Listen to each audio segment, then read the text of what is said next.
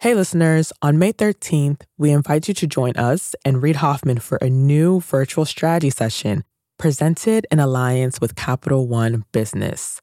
You'll hear insights from fellow entrepreneurs about how to be at the forefront of leading change with AI. So, go to mastersofscale.com AI strategy right now to register for free. Again, that's mastersofscale.com AI strategy. Looking forward to seeing you there. They knew they were in the ice region.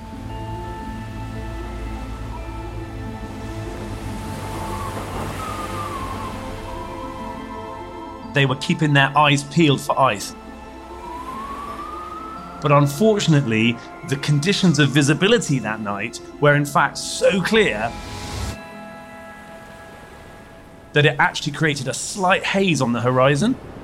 So the irony is, because they could see so far and so clearly, it actually meant they saw the iceberg a few seconds later than they would normally have done. And of course, it was those few seconds that proved fatal for the Titanic. That's Tim Maltin, and he's telling us the story of the most famous shipwreck in modern times.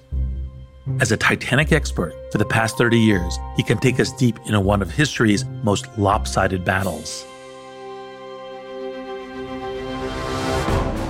Titanic was 46,000 tons. She was the largest moving object made by man. She could have a collision with another vessel and still survive. But of course, the Titanic's collision wasn't with another ship. The iceberg was 100 feet high, and that's above the surface of the water and 400 feet long. And ice, as you know, is many times bigger underneath the water. So, in fact, the iceberg probably weighed about one and a half million tons. Right, the iceberg. Icebergs are famous for two things. One is this story. The other is that most of their mass exists below the water's surface. We say that's just the tip of the iceberg when we mean there's a lot more than meets the eye.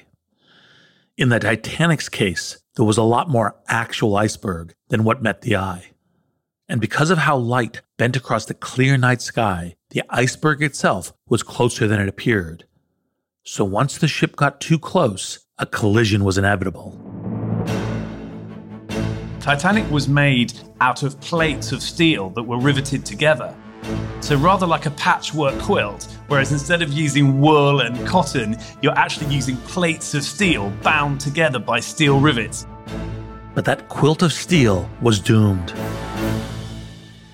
No matter how big they had built the Titanic, it was never a match for the immovable ice.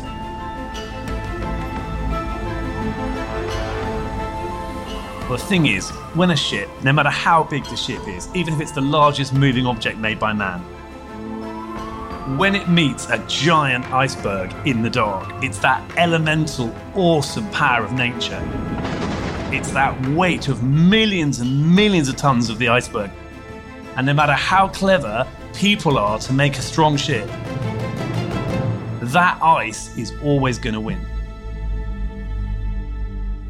The Titanic's visible scale, however grand, was no match for the hidden scale of the iceberg. And with companies, we too often focus on scale that's visible. Massive campuses, thousands of workers, offices around the globe. But this familiar picture of growth isn't the only kind there is. There are less conspicuous ways to scale, giving your business not just raw size, but structural integrity. That's why I believe when it comes to growing your business, don't be afraid to be the iceberg. Scaling beneath the surface gives you ballast to help keep you afloat.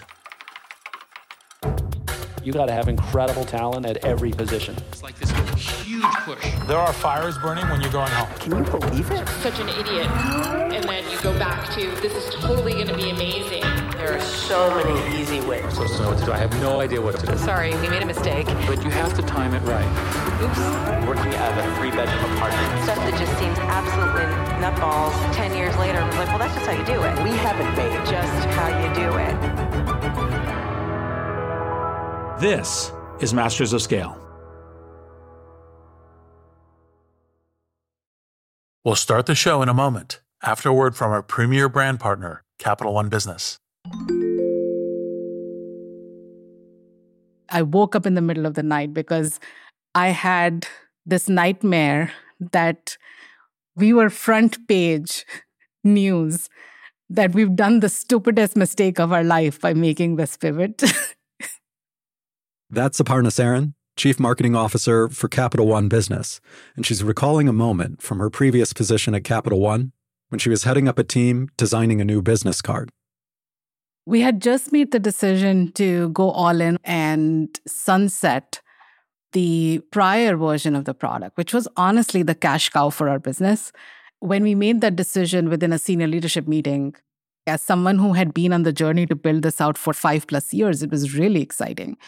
But by the time the weekend hit, I started to feel the responsibility and the pressure. We are taking this big bet on something that I've built. Perhaps you've been there. You've made a pivotal decision, and then panic sets in. How would Aparna calm her butterflies and steer her team through this pivot? We'll find out later in the show. It's all part of the Refocus Playbook, a special series where Capital One Business highlights stories of business owners and leaders using one of Reid's theories of entrepreneurship. Today's Playbook Insight have multiple Plan Bs.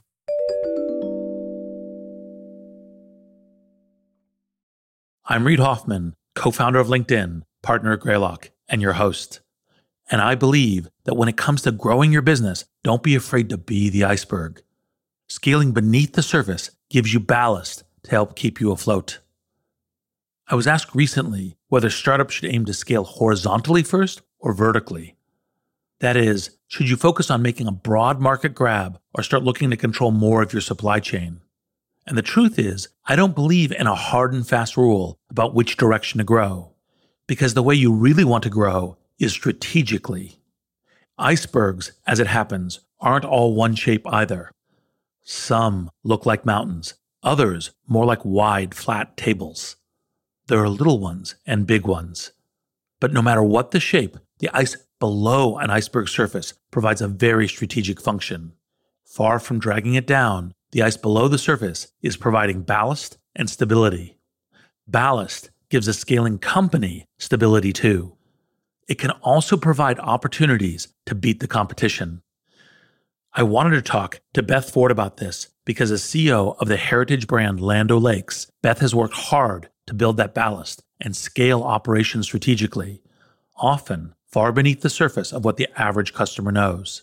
She's been at the company since 2012 and CEO since 2018. Before that, she managed supply chains for a host of scale businesses from PepsiCo to Scholastic. Now, when I say Land O'Lakes, you probably think butter. And Beth says that's fine by her. We like to say we sneak up on people. We love that everybody loves our butter. Thank you. thank you. Thank you. We love it too. But as well, it's a bigger, broader business. There's kind of a B2B component and it's a B2C component. We have to think more broadly than just at the acre. Thinking broadly is one of Beth's great talents.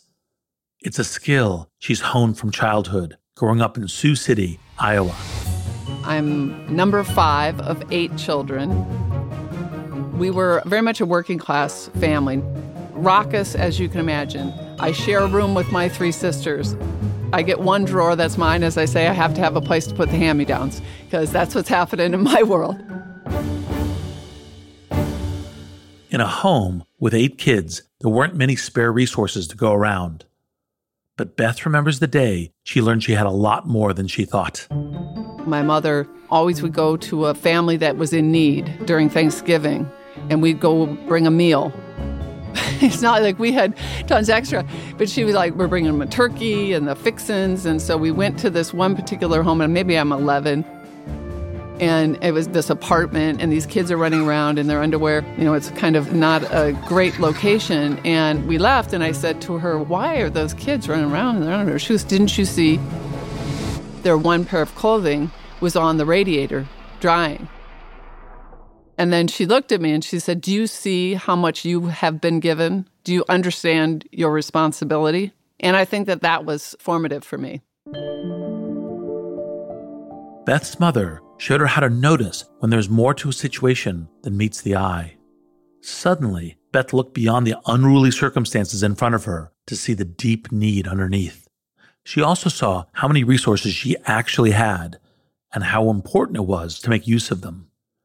Beth went on to college, and before long, she was thinking about resources full time. Mobil Oil recruited her as a supply chain trainee. She wasn't their typical candidate, but to Beth, the work made sense. I was there for nine and a half years. I had, I don't know, eight or nine different jobs inline operations, managing tanker barge trucking facilities, you know, manufacturing facilities. I did a little time on the trading floor. And what I learned about myself is I liked businesses that touch people, that make things, that do things. As Beth approached her 10th year at the company, she discovered she was more interested in the problems of supply chains than she was in becoming an oil executive. Supply chains consist of many individual points of contact that, when strung together, become a massive unseen force delivering the products and services we use every day. A customer can hold a Happy Meal in their hand and never see how many steps it took to get there. And Beth wanted to understand every point along that line. So she took a series of positions running supply chain operations. She went from Pepsi to Scholastic. At each new company, Beth learned about the business end to end, looking for new opportunities to drive ahead of competitors by building verticality and stability. She wanted to make sure her company was the iceberg, not the Titanic. When Land O'Lakes first reached out to her to come aboard the company, Beth's first reaction was swift. And at first I was like, no. On the surface, heading to Minnesota to run operations for a butter company did not make sense. I received this call when I come to Land O'Lakes. I was living in New York City. My wife was running this fund of hedge funds. We had three children. And I'm like, you know, we're good here. I'm not in Iowa anymore. Jill, my spouse, is from Peoria, Illinois. We're like, look at us. We're in New York City. Isn't this fun? It's cold there in Minnesota. And I'm feeling like I'm a New Yorker now. Minnesota's 10,000 lakes, while indeed very cold at times, aren't home to any icebergs. But when Beth visited Land O'Lakes' operations there, she was surprised by the company's scale beneath the surface.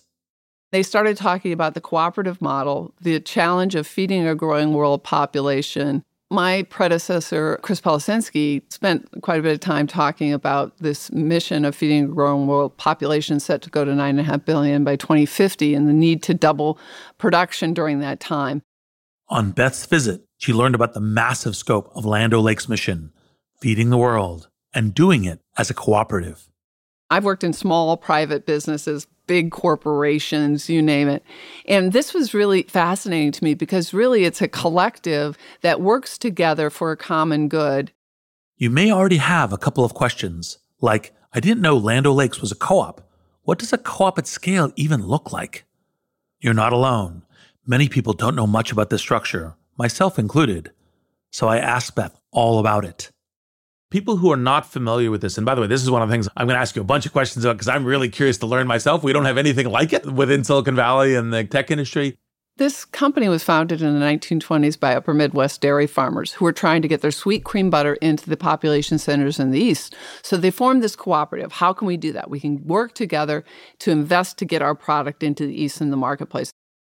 This cooperative was sort of a marketing alliance where Midwestern farmers could work together to sell butter to Eastern states. And then they were successful. So then they formed a supply cooperative, which means all the feed and all of the crop items to grow their animal feed, they're being supported by this supply cooperative. And so they had a feed business and they had a, you know a crop supply business. What those farmers were doing was creating ballast for the cooperative in a way that gave them both opportunity and protection. Their marketing collective gave them access to this new Eastern market, which they could only break into by working together.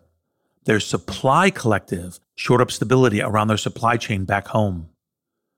A hundred years later, this is still more or less how Land O'Lakes Cooperative works today, though on a much, much larger scale. Now, they're a Fortune 500 company with annual sales that hover around $14 billion. The financial structure is that we hold back some of the earnings and we invest it in equity or invest it in technology, and the rest of it goes out as a dividend, a patronage. We work with small producers, Amish farmers, where we literally go to the mailbox to give them their paper check, right? And large producers And our job is to advantage all of them. What I see in this co op model is a network ecosystem, the same way Airbnb is a network of independent homeowners and renters, or Etsy is a network of independent craft sellers. When configured the right way, network ecosystems add both opportunity and stability. They can help you vault to great heights of success, and if something fails, the network can help absorb the blow. In our Titanic versus iceberg metaphor, think of a network ecosystem as the many layers of ice keeping your iceberg stabilized in the churning sea. But cooperatives take this network model one step further. An Etsy seller or an Airbnb renter don't automatically own slices of the company. They would need to go buy stock for that. But a Land O'Lakes member farmer does own part of the company. Even if their own farm is small, they not only get a cash dividend, they have all the leverage of a scaled organization. They have access to scale purchasing power, scale advertising, and scale supply chain investment. Remember, scaling vertically works best when it's strategic. Acquiring companies just to get bigger is generally poor strategy. It adds complexity without purpose. And suddenly, you look more like the Titanic with its hull made up of steel panels that are vulnerable to impact. No matter how strong the steel or how big the hull, if the rivets holding them together fail, the boat sinks.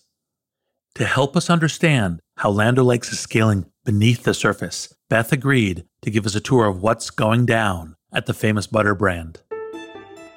You know the dairy business, our butter business, our cheese business. We own Kozy Shack, Vermont Creamery. Every pound of butter we manufacture, it generates two pounds of dairy powders. That's a commodity. It goes on the international market. We sell it to Nestle, Purina, Animal Nutrition. We feed all the zoo animals. We feed the Olympic horses. We have a big research farm outside of St. Louis, very much into R&D tied to our animal nutrition business. A key partner of Tractor Supply. Nutra Blend, which is vitamin business that goes into feedstock. And then we have our Winfield Technologies business business, which is actually our biggest business, is probably about six to seven billion dollars.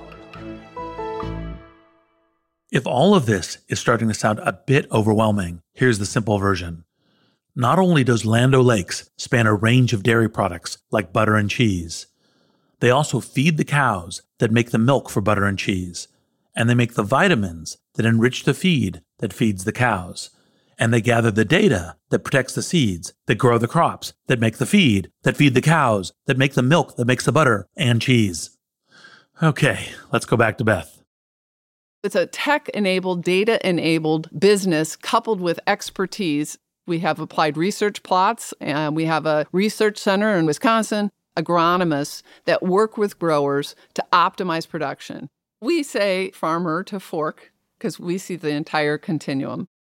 One thing that speaks well about the longevity of this continuum is that it developed, pardon the pun, organically. The farmers who started the Land O'Lakes Cooperative saw that working together to shore up their supply chain made them stronger and harder to disrupt. This is the same philosophy that led to Land O'Lakes' staggering vertical depth. It's an ecosystem. What we're doing is using agronomic advice, technology. We're partnered with a local retailer to work with a grower to optimize the profitability of their production. And we do this by leveraging our data, our analytics. This data driven approach to farming isn't actually new.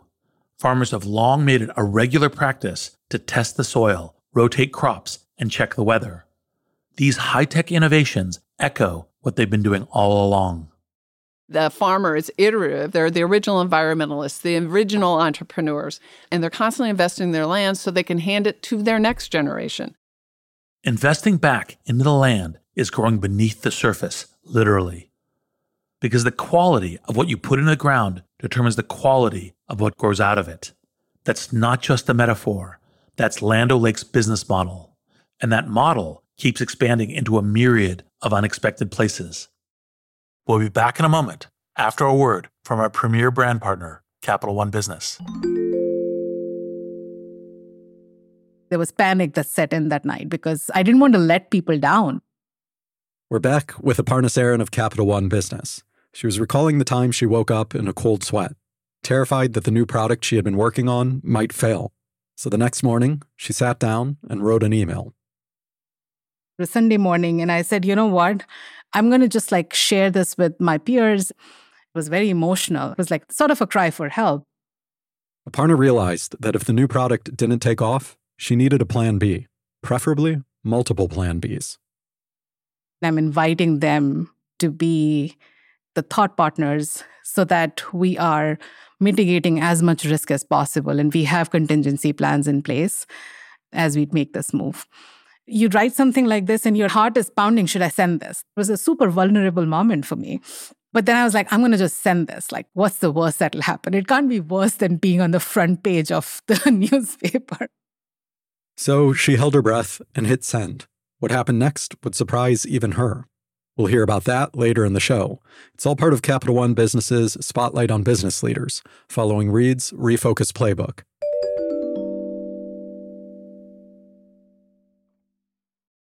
We're back with Beth Ford of Land O'Lakes. If you're enjoying this episode, you can share it using the link masterscale.com slash Beth Ford. And to hear my complete interview with Beth, become a member at masterscale.com slash membership. There's so much more to this interview, from breaking down Land O'Lakes board structure to Beth's story about how Land O'Lakes feeds Olympic horses. You won't want to miss it. We're talking with Beth about creating ballast by growing strategically beneath the surface. Whether you're looking to control more of your supply chain or to build out new offerings to gain competitive advantage, both pursuits can help you keep your business afloat. In other words, don't be the Titanic, be the iceberg. For the past hundred years, Land O'Lakes has been using their cooperative structure to create both stability and opportunity. Lately, that opportunity has come in the form of data analytics. And in 2016, they used this data to launch a sustainability program. We have Truterra, our sustainable production business, to help a farmer improve the sustainable production methodology. So, what will it mean if they use cover crops? What happens with a variable rate application of fertilizers? And we developed a model, this Truterra Insights Engine. It's got over a trillion data points. So, a farmer can look at that and say, how can I use this information to improve my processes, my practices, to improve sustainable production, improve carbon capture? The member farms that participate in the Truterra program both drive this data engine and benefit from it. We talked to one of those farmers about it. I think the first job I ever had on the farm was chicken chores. Every kid like had to go through it, and that was, you know, water, feed them, gather the eggs. That's Lukas Fricke. He's a co-op member and sixth generation farmer on his family's farm near Ulysses, Nebraska. Our family has always been a part of a cooperative. I was cleaning out my grandparents' house that I now live in. We were actually able to find, if I remember right, my great great grandpa on my grandma's side, his membership certificate from the co op just a couple miles away. Lukas's farm has been using Land O'Lakes Truterra Insights engine for a while now. So he can explain what it is and how it digs for insights beneath the surface their insights engine. Takes all of our farming practices, puts it in here. It's a lot of smart coding. And it helps us create a baseline and tells us how much CO2 are we sucking out and putting in the soil. What's our erosion impact? Where can we try new practices to get even better? One example of a new practice this insights engine suggested is for farmers to change how they till their soil because tilling soil or churning it up with a big machine to prepare the ground for planting actually releases carbon into the atmosphere. Through their Truterra Insights engine, it said, hey, on this farm, why don't you try strip till? So instead of taking a disc or, you know, a plow turning that soil over or a disc going over the top and mulching up the plant material, it said you're going to go through your field with a specialized machine and you're going to have a width about six inches wide. And we're going to till up just that one spot. And we're going to do it in strips all across the field. So we're reducing our tillage we're creating a better environment for that plant. By creating a better environment for the plant, we have the opportunity to be a more productive plant at the same point. And so, because of that, we sequestered more carbon in addition to our original practices. But changing your tilling strategy means new farm equipment, new machines. That's an investment. And Lukas needs to know how to make that investment pay off. So, with that, Truterra is like, hey, you have this great data. We have a very interested party, in this case, Microsoft. You may remember that back in January 2020, Microsoft made a massive pledge to be carbon negative by 2030 and by 2050 to have removed enough carbon to make up for all of its emissions and electric use since the company's founding in 1975. That's a pretty tall order, and many past carbon sequestration programs have overpromised and underdelivered. It's well and good if you're trying to scale like an iceberg, but when the planet warms, icebergs melt. We'll let Beth take it from here. More recently, we've come out with our TruCarbon offer. Perspire was Microsoft, where we're working on carbon capture with soil and improved practices. From that, generating a carbon credit as an offset. Many carbon credit programs create offsets by planting trees. But trees take years and years to mature. Crops, on the other hand, grow fast.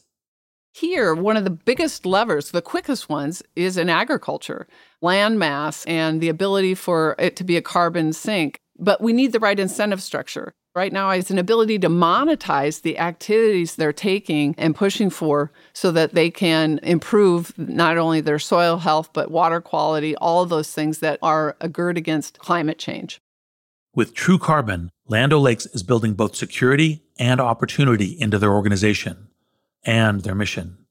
It's the ballast that keeps their member farmers thriving and stable. At the end of the day, we made both money off of the crop and the better bushels and the better productivity. And then all of a sudden, we got to participate in a new carbon market. But TruCarbon is, as they say, just the tip of the iceberg. They're also working with city and state governments to capture the methane that comes off dairy farms in particular. In Central Valley, we partnered with our owners and with the government in California who wanted methane reduction.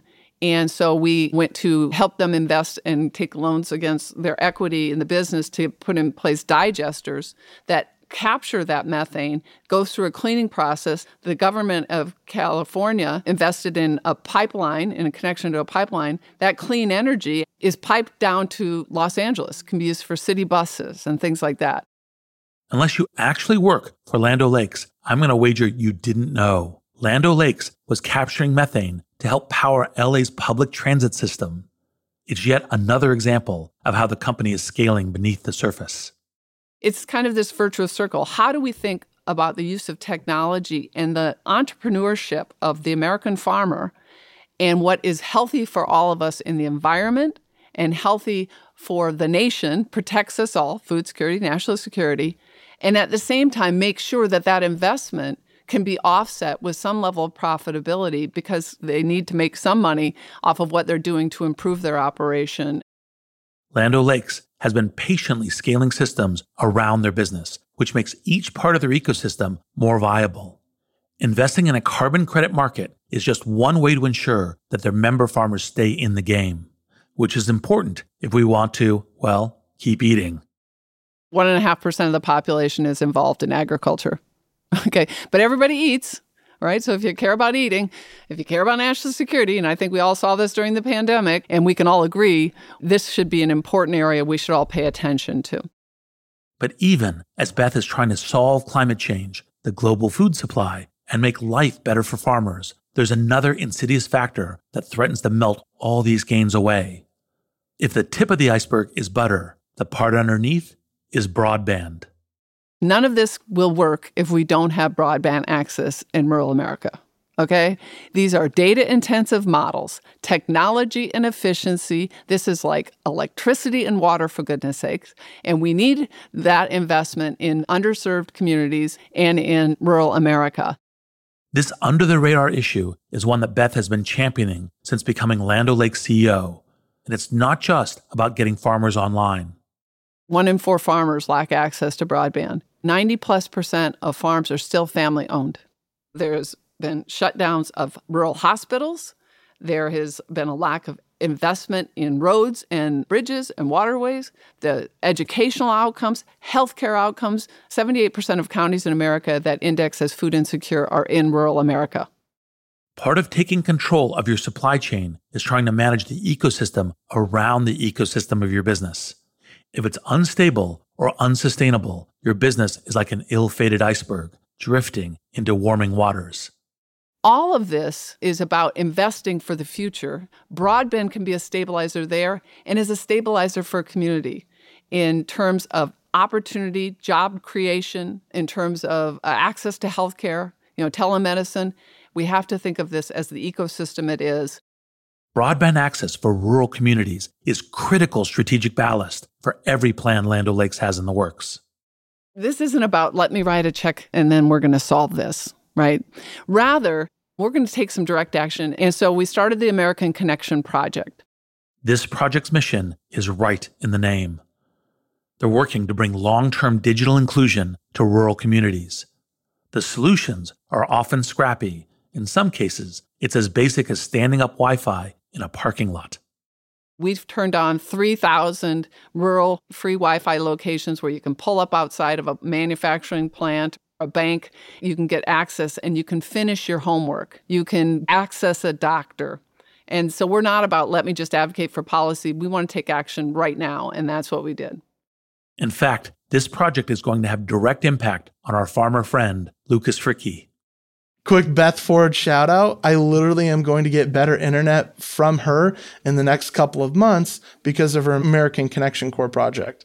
And this interview that we're doing right now, I just had to drive 30 minutes so I could have a consistent Zoom connection to be able to talk with people. Lukas needs connectivity for more than just talking with nosy podcasters.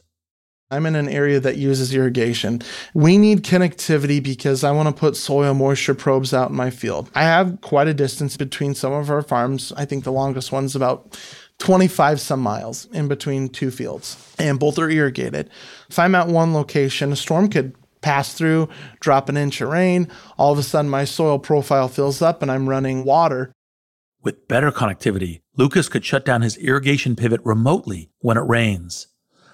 That's the big, wide, airplane looking contraption that spins in a circle, spraying gallons and gallons of water onto a crop field.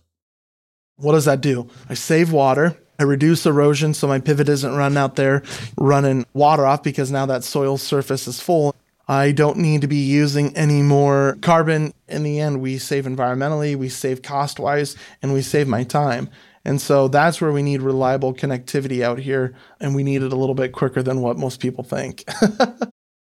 it's a wild ride between butter and broadband, isn't it? But you can't sustain one without building the other. No matter what your industry, you're not obligated to scale just vertically or just horizontally.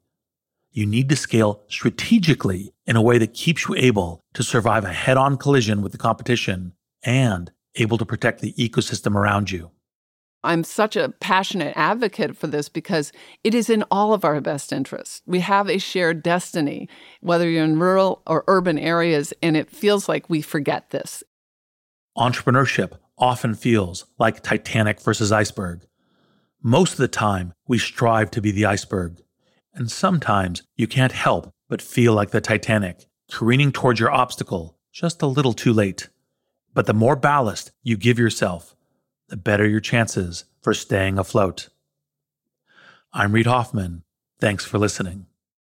And now, a final word from our brand partner, Capital One Business. Throughout the day, text messages and emails kept pouring in. Whatever you need, just let us know. We're back one more time with Aparna Saran of Capital One Business. She was telling us about a Sunday morning email she fired off in a moment of panic. Minutes later, her inbox was overflowing, and the support she found wasn't just emotional, it was practical. We talked about detailed contingency plans and we created our go to market strategy. Before we are in full rollout mode, we had stage gates so that we could test and quickly learn and iterate. And within a matter of like six months, as we were rolling things out channel by channel, those stage gates would allow us to pivot if we saw something that we didn't like. That day, Aparna learned a lesson that stayed with her. Having multiple plan Bs doesn't just expand your options, it gives you new opportunities. The best way to pivot is actually open doors for thoughtful conversations because humility in knowing that you actually don't know everything, as well as the empathy in knowing that disruption is always drastic and abrupt, helps you go through that pivot with other people in a very different way.